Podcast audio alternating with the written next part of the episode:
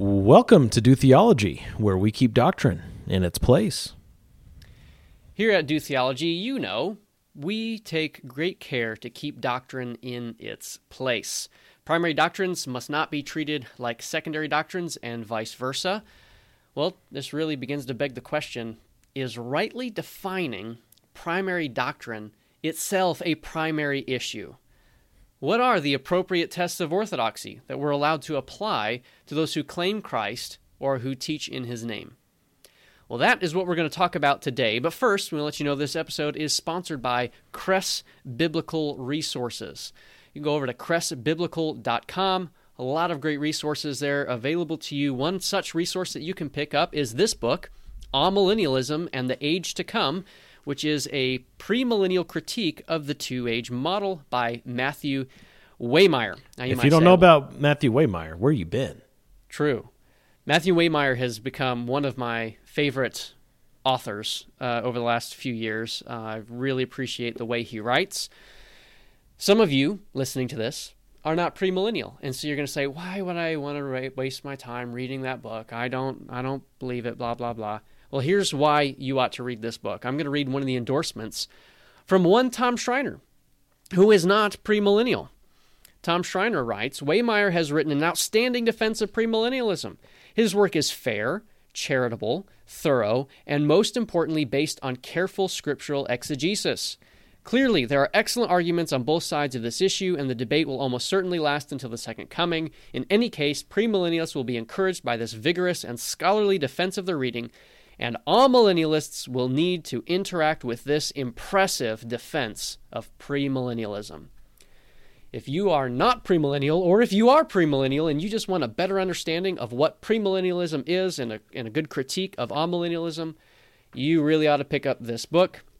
And the good news right now is with promo code Do Theology, all lowercase do space theology at kressbiblical.com, you can get 40% off and free shipping on orders over $20. So head on over there and we thank Kress for sponsoring this episode. And after the music, we'll get into our discussion. Neither Bethel nor Hillsong meet the biblical definition of a true church. Did you know that Jesus was born again? Is his view heretical? If it isn't, then there's no such thing as heresy. It's not just a black and white issue. There's an issue. There's a question of moderation and how damaging and how harmful things are. Not every act of divine revelation is equal in authority. Angelic forces, angelic reinforcement. I mean, it's it's hard to even respond to that, isn't it? It's mind numbing, it's blasphemous. When the apostles use the word atonement, they do not depict an angry God. It's cryptic, it's watered down, it has nothing to do with the judicial aspect of the Christian gospel. The most important of all doctrines is that the Bible is the Word of God. They have different ideas than you do. You don't have to automatically kick them out of the kingdom. All right, welcome back to Do Theology. And today, boy, we're, we're going to talk about a very difficult issue. I think the first thing we need to say today is that this is an extremely difficult thing to discuss, concept to discuss, paradigm, however you want to describe it. When we begin to evaluate tests of orthodoxy and consider what is the proper test of orthodoxy that we can project upon or apply to other people to determine whether or not they are truly Christian or not by what they're teaching and what they're believing. Uh, it's it's very very difficult to know where the lines are, and so the question is: Do you does the Bible provide us a, a line very clearly? is it a test of orthodoxy itself to be able to distinguish between orthodoxy and non-orthodoxy? uh, how, how, are we to think through this? Well, we're gonna we're gonna jump into that today. We are often, just generally speaking, very confused about how test of orthodoxy should be structured, and the terms primary and secondary get thrown around all the time. Mm-hmm. Qu- quite often, it's done in a lazy way that's just not very pretty, uh, where there are no definitions. You just throw the term out. That's primary, or that's secondary, or that's tertiary, or that's not important, or I don't know. They're all essential, yeah. non-essential. Essential, non-essential. Yeah, yeah. and it's usually not that helpful, is it? Yeah, and we've talked about that at different points about how Yeah. we're not a big fan of some of the language that people use, which is why we've developed this system. But it it it reflects the challenging nature of of having these conversations. Right. And at the same time, we do believe it is possible to draw a line between orthodoxy and non orthodoxy, between primary doctrine, which is orthodoxy, definitional to Christianity, and the rest of our beliefs that are not definitional to Christianity, that are still important, but important in their own realm. We believe it's possible to draw a line to separate those two. In fact, we've done it. Hey. if you go to dotheology.com slash chart, you'll see our chart where we have outlined what is primary and what is secondary. We don't give exhaustive lists of definitions, but we, or of uh, doctrines rather, but we Mhm. do provide definitions of what is primary, what is secondary, just from a conceptual standpoint. How can you say something is primary over and against a doctrine that is not primary? We provide those definitions there. Yeah, so the question then flows out of that. Okay, as we're looking at that, we believe it's possible to make these distinctions. We've done that, it's in the chart. Well, is this process itself, is this identification of what is primary, what is secondary, is that itself a primary issue? Is this is that itself a test of orthodoxy? Different we we know and this is an important question because as we interact with other believers we interact with people and people want to from our chart's perspective elevating secondary and tertiary things and bringing them up into the primary realm. People want to elevate dispensationalism. Hey we're dispensational but we're not trying to bring make dispensationalism a test of orthodoxy where you're not a true believer if you are not dispensational. And same with covenant theology there are people that want to elevate that and we're saying "Mm, no we need to not be doing that It, it- right, because if someone comes along and says, "Look, if you're not dispensational, then you're not really Christian," we would say to that person, "You might not be really Christian." Right. So that's the that's the problem here. They You're- have yeah. they have Adding gotten the gospel. Yes, yeah, they've they've gotten their their importance of doctrine so out of place that they've misdefined, wrongly defined the faith itself hmm. by elevating something secondary to the point of definitional to the faith, and then at that point we kind of we do have two different faiths. Uh, we don't kind of have two different faiths. We do have two different faiths. Yeah. We have one that says the this is the foundation of Christianity, and another that says this is the foundation of Christianity, and those are two different foundations.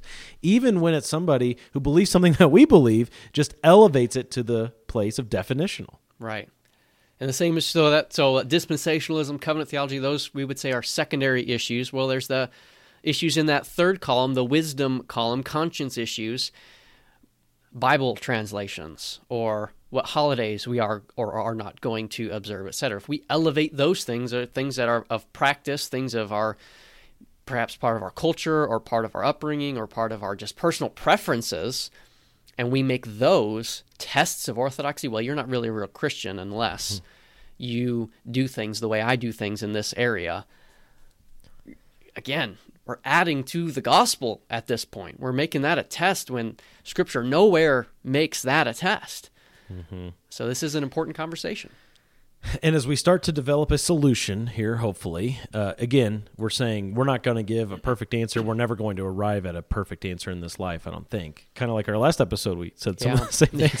uh, we we can at least start to put some biblical uh, principles to this. We can start getting our bearings a little bit from Scripture itself, and I think it might be most helpful to start with those third column issues that get elevated to primary. I think those are a little more uh, simple in terms of diagnosing what the issue is there, and we do have a lot more biblical data Mhm. on how to respond when someone elevates holidays or something like that to the level of primary. So we'll we'll start with putting knowledge in its place, so to speak, when discussing the elevation of third column issues to the primary uh, column. And I, I'd like for us to start in First Corinthians. I've been preaching through First Corinthians, so this, you know, the, situation in Corinth is just on my mind a lot these days. We've been in the book for a year and a half, more than a year and a half. And there were those in Corinth who were bothered by things they didn't have to be bothered by, regarding meat that was offered to idols, animals that were offered to idols, and they were killed, and their meat was then eaten on the temple grounds or sold in a meat market afterwards. And in 1 Corinthians 8, we have these third column opinion type issues regarding the meat brought to light in a very interesting way in 1 Corinthians 8, 7 through 13. And I think it might be best just to read the passage, don't you, Ken? I think so, yeah. You want to do that or you want me to do that? Yeah, I've got it open. Okay, go ahead. Uh, you want to start with verse 7? Yeah, so Paul's talking about the knowledge that mature believers have that demons aren't or that demons are real, other gods are not real. And so these animals that have been sacrificed to other gods, well, other gods aren't real. And so, um, look, the meat, what happens to the meat afterwards, if you eat it or not, you've got knowledge. You know that that's just meat. You can eat it. But there are others who are lacking in knowledge, and that's what Paul's picking up on. Verse 7 However, not all men have this knowledge, but some, being accustomed to the idol until now, eat food as if it were sacrificed to an idol, and their conscience, being weak, is defiled. But food will not be condemned, will not condemn us to God. We are neither the worse if we do not eat, nor the better if we do eat. But take care that this liberty of yours does not somehow become a stumbling block to the weak. For if someone sees you, who have knowledge, dining in an idol's temple, Will not his conscience, if he is weak, be strengthened to eat things sacrificed to idols? For through your knowledge, he who is weak is ruined, the brother for whose sake Christ died. And so, by sinning against the brethren and wounding their conscience when it is weak, you sin against Christ. Therefore, if food causes my brother to stumble, I will never again eat meat. I just messed up that sentence. I will never eat meat again, so I will not cause my brother to stumble. Okay, so this is really interesting because you've got people in Corinth who are drawing a line with this meat that had come from an animal that was sacrificed to an idol, an idol that doesn't really exist. It's just a part of pagan worship. Those idols aren't even real. But they are saying, look, we should not be eating that meat as Christians. Their consciences were very sensitive to that. And in a sense, they were the weaker brothers. So they're saying, look, we shouldn't engage in that activity as Christians, eating meat that comes from an animal that was sacrificed to an idol. And Paul could have easily said, they're wrong. We'll, we'll just inform them of what's true, and then we can all move on and eat whatever we want. But that's not the route Paul took, is it? No. in fact, in, in, in some ways, he, he did say they're wrong, right? Where he talks yeah. about the, he, he, defi- he defines them as their conscience is weak right? And and he says that we know there is no such thing as an idol. Like there, there it's not actually a real thing. Mm-hmm. And yet, the solution is not just more education, but it's seeking to work with love towards our brothers and to protect their consciences, just as they are. Mm-hmm. he says, if you they have weak consciences, but if you go off and do this, if you eat this meat in front of them, if you do this activity and they see you, their weak conscience would become defiled and they would act against their conscience because they're strengthened by seeing you doing it to just join you perhaps mm-hmm. and then they're going against their conscience and even though their conscience is weak and they, it doesn't have to be weak that's what they are and so instead of prompting them to go against their conscience you should protect them don't wound them mm-hmm. it says don't wound their conscience, which means to beat up to black and blue. Don't do that. Don't, through your knowledge, ruin your brother, which is very strong language. He's saying that instead, love. Love your brother. Mm-hmm. So that's a very important place for us to start when we think about those who are elevating third column issues because of their conscience to the primary doctrine column. And we're going to talk in a moment about should these people be imposing their consciences on others. We'll talk about that. But where we start with this whole issue is loving them, mm. not trying to change their conscience. Right. And we often don't start there, do we? no, well, it, we want to be right. and we want them to be right with us. Yes. How dare they? Well, in, in chapter 10 of First Corinthians, he moves on from Can, this. Oh, go ahead. Can I just take a moment just to say we're we are not saying never engage these individuals and try to change their mind on those things. Yeah. right? That's we're not going that far. Yep. But it's a posture of love as we interact with them, not beating them over the head and either you know, oh you weak faith, whatever, blah blah blah. No, you, it's it's a posture of love, even as we seek to strengthen them. Totally. Yeah, there's a good reason why two of us do this show, right? That's a great point, Ken. We're just saying that our first instinct must be love. Mm-hmm. You can have uh, following that, you can have great conversations about about these things if they're wanting to discuss them. You know, if they don't want to discuss them, there's not much you can do. But if if they're willing to talk, go ahead, talk. Yeah. But your first instinct must be protecting them in love. Yes. Which so often is not the case for us. Uh, 1 Corinthians 10, this is a longer section. We probably don't want to read the whole thing here, but verses 23 to 33, Paul is talking about the meat that was sold in markets. So now we're, we're leaving the context of the temple courts from chapter 8 and talking about meat sold in the market that you take back to your house and prepare. And he actually gives the scenario of you're invited by an unbeliever to eat at the table, uh, his table, and you're brought in, and he says, don't even ask questions for conscience's sake. So, not not your conscience, but anyone else's conscience, because there might be people around the table with you who are really sensitive to this idea that this meat came from an animal that was offered to an idol. And it says in verse 28, but if anyone says to you, This is meat sacrificed to idols, do not eat it. Why is this person saying this? Well, because this person has a sensitivity toward this subject. And if anyone's bringing it up as, hey, this is meat that was offered to idols, well, just don't eat it for the sake of the one who informed you and for conscience's sake, his conscience. For the sake of his conscience, just abstain. So you have the same idea here of instead of just pressing against his conscience and saying, well, that stinks to be you, more meat for me, double double portion for me. You're instead to abstain with him out of love which is just again not our natural instinct on these mm. things.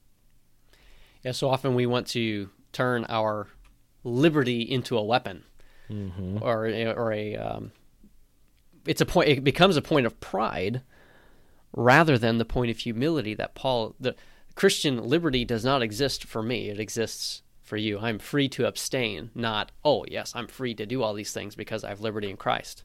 Yeah, yeah, I have freedom to not. Yes. Yeah, Paul goes on to say, our goal here, verse 32 of chapter 10, give no offense either to Jews or to Greeks or to the church of God, whether you're dealing with unbelieving neighbors in your life or fellow believers in the church. Your goal is to give no offense to other people. And he wraps it up by saying, Just as I also please all men in all things, not seeking my own profit, but the profit of the many, so that they may be saved. And this harkens back to chapter 9 when Paul was saying, To the Jews I became as a Jew, to those without the law I became mm. one without the law, and to the weak I became as one who is weak. I think he's actually talking about weak Christians there. There's some just debate on who he's speaking of when he says the weak. But I think verse 32 clarifies. He's whether it's Jews, Greeks, or the church of God, the weak brothers in the church of God, his goal is to not give any offense. His instruction isn't teach them not to be offended. His instruction is don't offend them. Yeah. Yeah, so we have these you know from these texts it's clear that there is that there are third what we would identify as these third column issues that are bound by conscience. Mm-hmm. And the instruction about how we think about those things is so critical for how we engage one another on these issues. Again, that whole posture of love has to be the beginning point. Yes, can't skip that. A couple more uh, scenarios from the early church, both in the book of Acts, one in Acts 15 and one in Acts 21. In Acts 15, you have the Jerusalem Council. You want to give just a brief background on what the Jerusalem Council was about, just a really high level view? Yeah, so uh, there's a the gospel is going out, and now Gentiles are being saved, people who are not a part of the Jewish community, and they're individuals who grew up within the the Jewish culture, the Jewish lifestyle, that they're still seeking to observe. There are certain things that have just been ingrained into them, like, hey, this we observe the law of Moses. This is what keeps us clean. And now we have these other individuals who are believing in Christ. Well, how much of our Jewish culture do they need to abide by? Is is a lot of uh, what what's coming into play because it's not just Jewish culture; they're viewing it religiously, and so do they need to abstain from meat sacrificed idols? Do they need to uh, abstain from these other things? And so they need they this council got together to try to hash out these issues. How much do the Gentile believers who genuinely believe in Christ, how much do they need to observe? Mm-hmm. And so this council met together to discuss those things. And again, it's one of those cases where the solution could have been tell the Jews to chill out. The Gentiles can do what they can what they want to do where grace allows it on this side of the gospel. There's nothing in the Old Testament law that is ceremonial that they have to observe. Like these Jews still hold on to. There's nothing that the Gentiles have to do. Let them be free. Jews just need to back off. But that's not quite the solution they came to. You've got James standing up, and this is verses 19 to 21. James kind of makes the final ruling here that they all agree with. He says, Therefore, it is my judgment that we do not trouble those who are turning to God from among the Gentiles. That's kind of what I was just saying the solution could have been, and he could have just stopped right there. But he does go on and say, But that we write to them that they abstained from things contaminated by idols going into the 1 Corinthians 8 and 10 scenario, mm-hmm. and from fornication, and from what is strangled, and from blood. For Moses, from ancient generations, has in every city those who preach him, since he is read in the synagogues every Sabbath. What do you make of the compromise they came to there? It's style number three, and it is not ideal. Style. Office reference. Oh, I uh, went over my head there. Uh, so James is essentially saying, okay, you know, we got these Gentiles that, yeah, okay, these things are aspects of the law, and he's encouraging them to observe that for the sake of their Jewish brethren whose consciences are tied up with these things. Yeah. It's, what's funny is they look so tough and religious, but they're actually the weaker brothers, the Jews, yeah. in this scenario. I, I hadn't thought of it in those words, but that's exactly right. They are that, and so for the sake of them, this that that is what they uh, James is encouraging. Okay, let's let's encourage them to abstain from these things. Now, there's it's interesting. One of the things in this list is legitimate. Of yeah, nobody should do this, regardless of Jew or Gentile. The issue of fornication. Right. There, I think there is some dispute as to whether he means by fornication there just general all porneia that, of course, Christians are to morally abstain from, or if it's something more specific uh, to that culture at that time. But I can't I can't remember the arguments exactly. Okay. But yeah. But in either case, the the rest of these things are things that are issues of the law, and mm-hmm. and as the as the Jews who had been how they view these things so religiously. There's freedom in Christ on these that matters, as we just talked about from 1st mm-hmm. Corinthians and yet they're encouraged to abstain for the sake of the Jews. To sacrificially love the Jews by forfeiting their rights yeah. to these things. That's pretty interesting. The Gentiles were learning mature love right from the get go. Uh, Acts 21 is the other one. And this one I think is even more interesting because this is Paul. This isn't instruction that was given to Gentiles or Jews as a whole. This is something that Paul did specifically to sacrificially love his Jewish brothers. And this is verses 18 to 26 in Acts 21. I think an often forgotten scene in conversations like this. So, in this case, I think it would be good to read the whole passage. Do You want to do that, Ken? Sure. Acts 21, verses 18 through 26. And the following day, Paul went in with us to James, and all the elders were present. After he had greeted them, he began to relate one by one the things which God had done among the Gentiles through his ministry. And when they heard it, they began glorifying God, and they said to him, You see, brother, how many thousand thousands there are among the Jews of those who have believed, and they are all and they are all zealous for the law. And they and they have been told about you that you are teaching all the Jews who are among the Gentiles to forsake Moses, telling them not to circumcise their children, nor walk according to the customs. What then is to be done? They will certainly hear that you have come. Therefore, do hmm. this that we tell you. Okay, we could stop right there and just say, given the scenario, you've got believing Jews who are zealous for the law, and you've got Paul coming in teaching freedom in Christ. Right there, James could have made the decision. How about you and I, Paul? We'll we'll get these Jews together and we'll set them straight. That could have been the solution, right? But that's not the solution. No. He says, now I lost my place. Uh, what is to be done? Therefore, do this that we tell you. We have four men who are under a vow. Take them and purify yourself among, along with them. Now, this is again the Jewish ritual cleansing process. And pay their expenses so that they may shave their heads, and all will know that there is nothing to the things which they have been told about you, but that you yourself also walk orderly, keeping the law. But concerning the Gentiles who have believed, we wrote, having decided that they should abstain from meat sacrificed to idols, and from blood, and from what is strangled, and from fornication. Then Paul took the men, and the next day, purifying himself along with them, went into the temple, giving notice of the completion of the days of purification until the sacrifice was offered for each one of them. So Paul, being a Jew, and of course the people there knowing who Paul is and knowing his Jewish background, would expect him to continue to be zealous for the law with them. At this time, they see the Gentiles and they say, "Okay, we came to our compromise with the Gentiles. They're to, you know, abstain from these four things. But you, Paul, you're not a Gentile. You should be zealous for the law right along with us." And it, again, it could have been said, well, hey guys, well, let's wait a second. Let's talk about the proper place of the law in the Christian life. Yeah. That let's write a book about it. Paul and James. We'll sell it and you know we'll publish it through Zondervan and yada yada yada. No longer under law. Yes, But but, instead, Paul says to James's advice. He says, "Okay, this was James's idea. Paul agreed to it, and he goes with these men and he goes through the purifying ritual, Jewish purifying ritual, to show that there's no hard feelings against the law and that he's solid with his Jewish brothers who are saved because James says they have believed, but they're still zealous for the law. What an interesting solution to that. Not the solution we would typically jump to. No, we want to stand for our rights and our liberties and our freedoms.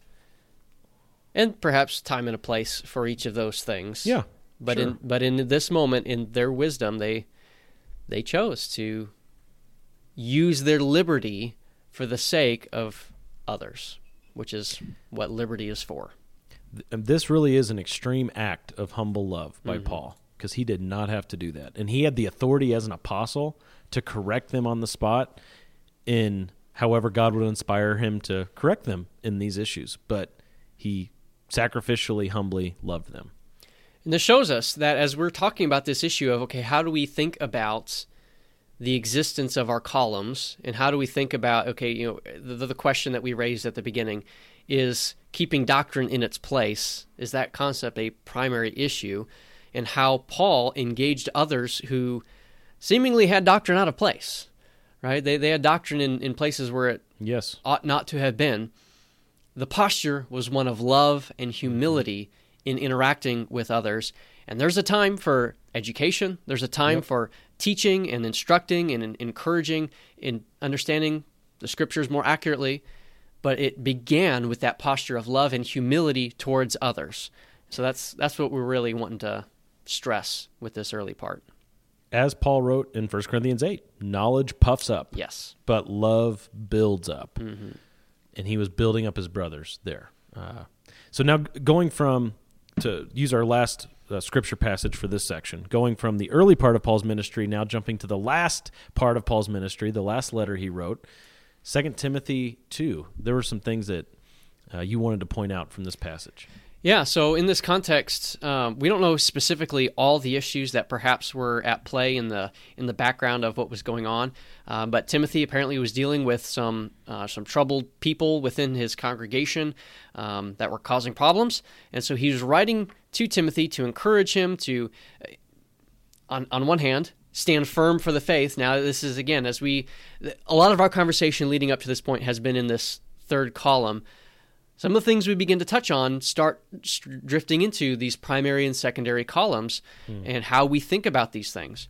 And where Paul, as he's addressing people on tertiary issues, the posture is one, is one of love and humility and seeking to show deference to others. But there is a point where lines need to be drawn and where things are crossed that absolutely need to be addressed without Mhm. any equivocation, without any compromise on on these things, they have to be set in stone. But not everything is that way. And listen to kind of the, the the contrast between what must be held firmly to and what there's there's some room for not uh, getting caught up in these discussions. 2 Timothy chapter 2 in verse 14 Paul writes charge them before God not to fight about words. He says this is useless or this does it doesn't do any good. It only ruins the hearers. Down in verse 15 on the flip side, do your best to present yourself as one who is approved, a worker who does not need to be ashamed, rightly handling the word of truth. Okay, we are concerned about correct doctrine. We are concerned about what is what is true and what is accurate. But then he flips again in verse 16, avoid irreverent babble. All right, again, these things are they're they're not as important. Um, but then in verse 19, uh, God's firm foundation stands. So there is something that is clear, that is firm there that we grasp and hold on to. If we skip down to verse 23, we see him write, Have nothing to do with foolish, ignorant controversies. You know, they breed quarrels. There's some things that are just not even worth discussing. But then, again, on the flip side, uh, the Lord's servant must not be quarrelsome, but kind to everyone, able to teach, patiently enduring evil. And then verse 25, correcting his opponents with gentleness. So there is a point when conversations do need to be addressed and things that are incorrect need to be corrected, and yet with gentleness. And so there's that kind of duality of going back and forth. Like, okay, some things are just not worth fighting over. Don't even bother. He's going back and forth a lot. Like, grab onto this, let go of that. Gra- but wait, grab onto this. But hey, hold on. Wait, let go of that, but grab onto this over here. and, and we're, uh, wait a second. Can you give us a chart that defines these doctrines? All right, just make it myself. it's tough. It's real tough. Yeah. But there, there's the the recognition of the principle at play there. There are things that are foundational to our faith. Mhm. We don't waver on those things. We fight about those things. We correct people on those things. Mm-hmm. Even when we do that, we're supposed to do it with gentleness, right? There's that that love, that humility has to be in play. But then there's other things, just like okay, you, we're, we're, I'm not gonna I'm not gonna fight you about that. Maybe we'll have a conversation about it, but I'm not I'm not going there with you at Yes. that level on that. Yeah. Yeah. The big idea when it comes to conscience matters, sacrificially love people before you ever try to inform their conscience toward change. Not not saying avoid informing their conscience toward change, but before that, sacrificially love them. Yes. Okay. Now, one quick note on on that though before we move on. There is this concept of the tyranny of the weaker brother that R.C. Sproul has talked about. There's a sermon titled The Tyranny of the Weaker Brother. And he argues in that sermon that weaker brothers should not be in a position of leadership, that genuinely weaker brothers shouldn't hold positions of leadership because they will inevitably project their weak conscience mm-hmm. onto those that they lead. And I think there's a pretty strong case to be made. Again, one of those places where do you draw the line on all that? It, it's tough. But it's totally true. Weaker brothers aren't allowed to roll in and call the shots. I when I've preached through First Corinthians, I gave the example of, you know, we've got a coffee bar here in our lobby, and we are in Utah. Mormons aren't allowed to drink coffee. There are lots of Mormons who leave Mormonism and become Christians who still don't drink coffee, and inevitably there are going to be some who are going to actually have this weird conscience issue with coffee because of how they were raised mm. if one family comes in to our church and says, I don't like the fact that you all drink coffee and have it in your building, are we going to say, oh, well, let us serve you by taking all that away? No, we're not going to do that. We're not. That's not something that we're going to do. We're going to say, we understand that your conscience is sensitive toward this, but if we were to conform to every single person's conscience who ever walked through our doors, we wouldn't be able to do anything hardly. mm. So you just have to be really, really shrewd in that area, and it's and it's difficult. But bottom line, weaker brothers aren't allowed to be tyrants with their weak consciences.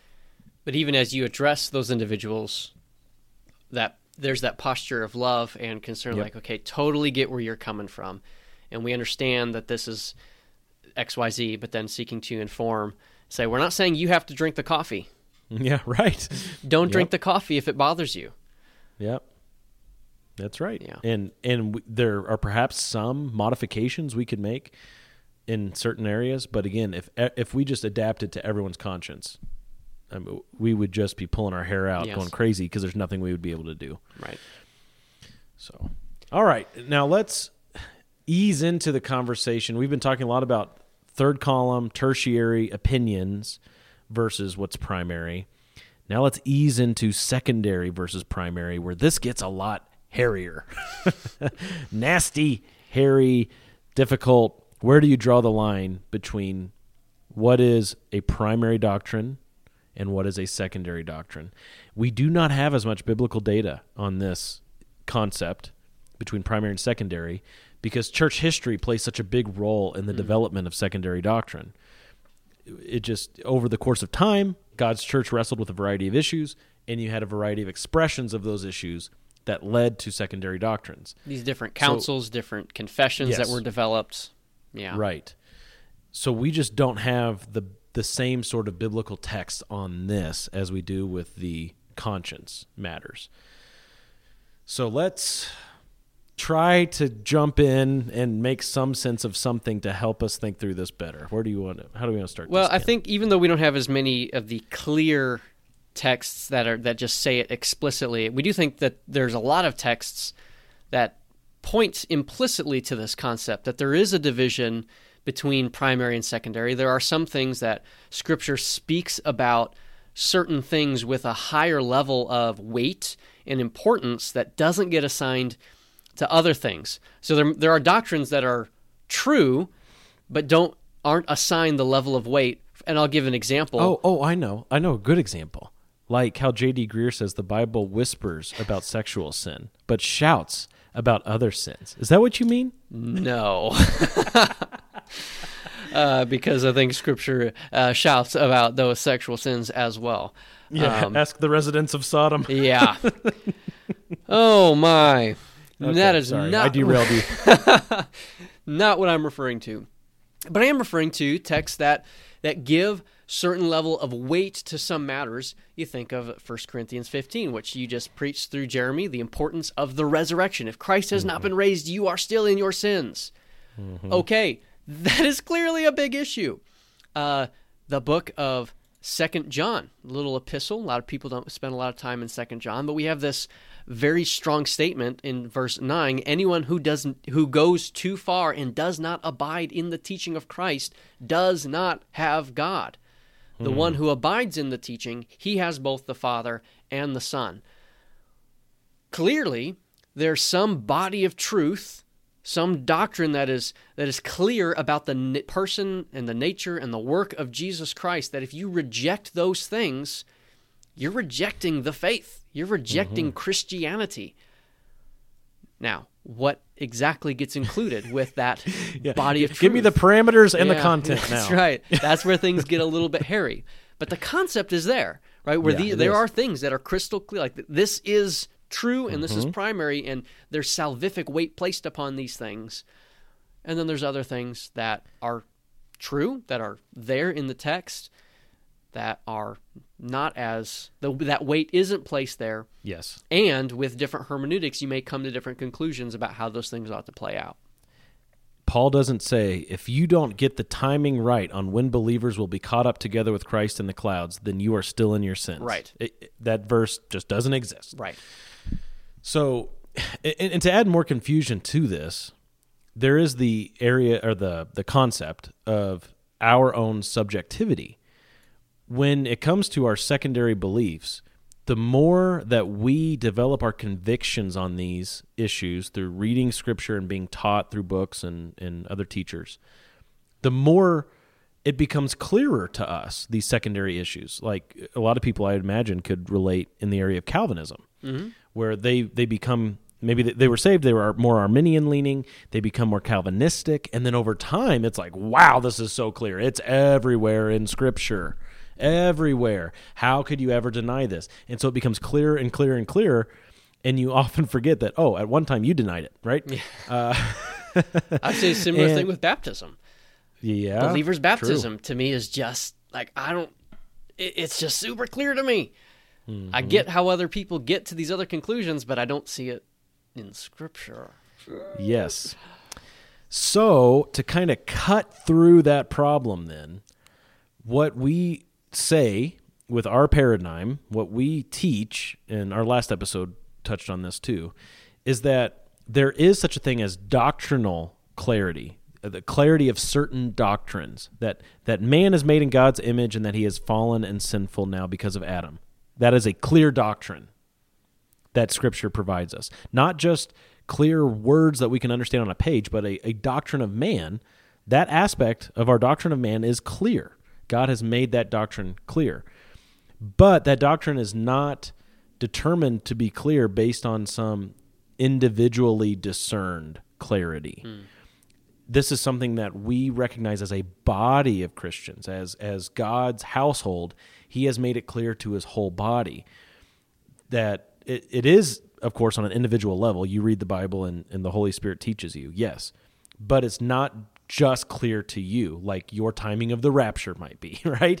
Um, it's clear to all Christians. And that's a really important element in deciding and determining what is primary, what is orthodoxy, and what is outside of that. Is it clear to just you? Is it clear to just one section of Christianity? Or is it clear to all of Christianity? And that is a difficult subject to a conversation to have, but that's a vital aspect of the conversation. And when we're talking about vital, uh, clear to practically all of Christianity, we are talking about regenerate believers, right? There, Yes. there are some people that might claim the name of Christ, and and honestly, even how we define who is regenerate, kind of it gets all kind of tied into this whole issue, which makes the conversation just that much more challenging to articulate. Uh, but we're not talking about oh, just everyone who's ever claimed the title of Christian or who's claimed to be a part of the church in church history, because church history is admittedly messy, and Very messy. there's a lot of a lot of bad things mixed in with all of church history. But when we can look back with with more clear sight, when we look, it's it's it's easy. We're looking back with. Um, we're probably not looking back with 2020 vision. It'd be nice if we could. No, we're not. Yeah.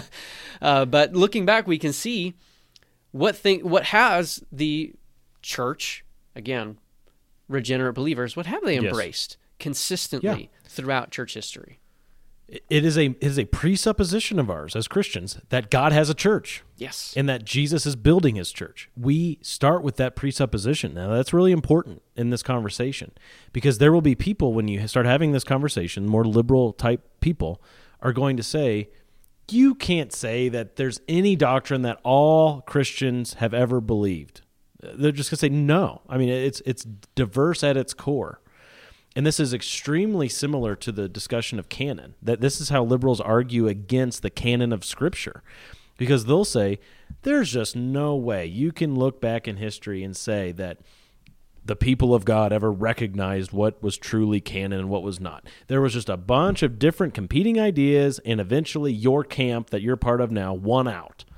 And if some other camp would have won out, it's likely you would have been believing in a different canon today. That's their whole argument because there's not a presupposition of God is building his church mm-hmm. and he has a purpose in everything that he's doing that is going to be fulfilled. It is going to come to fruition and that he's powerful enough to cut through all of our human subjectivity to reveal certain things to us.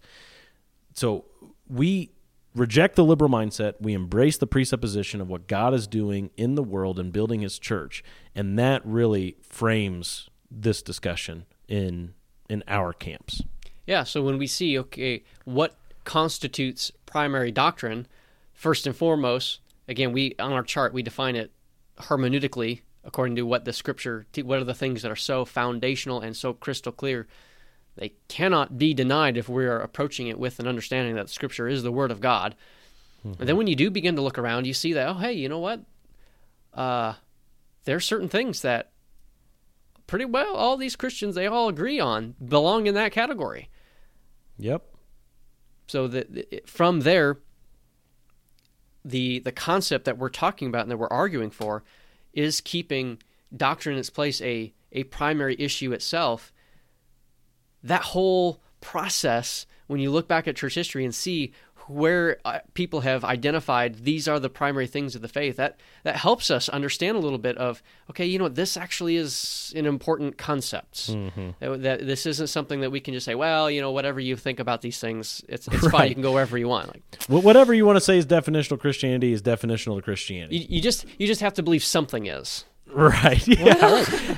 well, then at that point, we're into postmodern. What's true for you is true for you. Craziness. yeah So and yet Oh, go ahead. at the same time we do recognize that there are that, that there is some tension with these conversations and it is challenging we're not saying that this is an easy process Mm-hmm. it, there is tension and so we do want to approach it again with that same humility and same posture of love and yet also recognizing that this i think it's it is possible to have levels of clarity on these things So maybe uh, to help us visualize this, if you're in a place where you can close your eyes, maybe you want to close your eyes and imagine a spectrum in your mind of Christian beliefs. And all the way to the left, you have the doctrines that all regenerate people for the last 2,000 years have agreed on. And you can go just as basic as Jesus existed. We'll just, we can start with the most basic, okay? You have all these doctrines and we're not going to put a number to it, but there are multiple doctrines that all Christians for the last 2,000 years have believed, all truly regenerate people. As you move to the right in your mind's eye, looking at this spectrum, there is more and more disagreement. It starts to, branches start to form off of this continuum. Well, where is the line as you move left to right? Where is the line to say now we've crossed over into secondary doctrine? mm-hmm. Also, what's all the way on the left that all Christians have always agreed on for the last 2,000 years? And how did those doctrines get there? How did that happen? Now, we can't answer all those questions, but we realize that this phenomenon exists. yeah It just exists. And we can't go into detail about here are all the nuts and bolts of how this operates. It just is. And where we draw that line to say on the spectrum, now you've crossed over into secondary, that can be, you know, a, a pretty subjective thing. Uh, we recognize God hasn't given us that line. We have to determine that for ourselves. We have our chart. Some people disagree with our chart. We're comfortable with it. Some people disagree with it, but it reveals there is some fuzziness on this. There's some subjectivity on this. And it just is what it is, but you have to draw the line somewhere. You can't just pretend that there's not a line. and and and when we say that it's a it's there is a degree of subjectivity we think we can make really great progress with this because we're using the scripture to be our guide and that's what we believe is one of the things that sets our chart apart from some Yes. other systems is that we have tried to identify based on what the scripture says and the clarity of the scripture itself what is crystal clear now we're applying our lens to that and we're applying we're we're looking at it and we're not pretending that we're completely unbiased observers of scriptures ourselves but we're trying to do the best we can to identify what is what has that level of clarity what what uh, text scripture places this level of of super importance to Yes. and keep that in that column and then when we branch out and start looking at these other things well okay now we start seeing where well where you land on that is going to depend on your hermeneutics.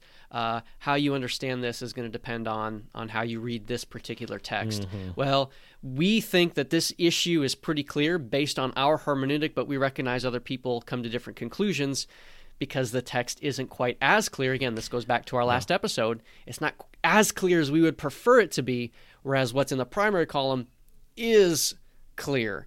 So we we do think that there is that, that there is a way to to draw that line but we also recognize that it's not that, that we are fallen creatures right like Yes. we're we're pretty confident with our chart Mhm. but with humility we see okay like you mentioned there are people that disagree with some of the finer points but they still agree with the majority of it Yeah, even right. the people that disagree perhaps with like gender roles we we Mhm. had that discussion not that long ago so they Yeah. still agree with It- the gospel And I would I would rather someone disagree with our chart but still have some sort of paradigm in their mind Mm.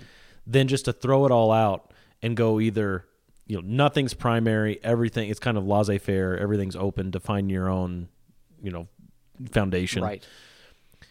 Um, or elevate everything you believe and say, well, what I believe is all right, and so it's all primary, and you're kind of overcorrecting and just saying, you know, the, all of my beliefs on baptism, on end times, on the sign gifts, on Calvinism, all of that's primary. And if you disagree with me on any of that, you're not really a Christian. Okay. Don't do either one of those things. Instead, work to develop your own paradigm because you have to have a line Mhm. between what is primary and what is secondary. Those realms exist. Yes.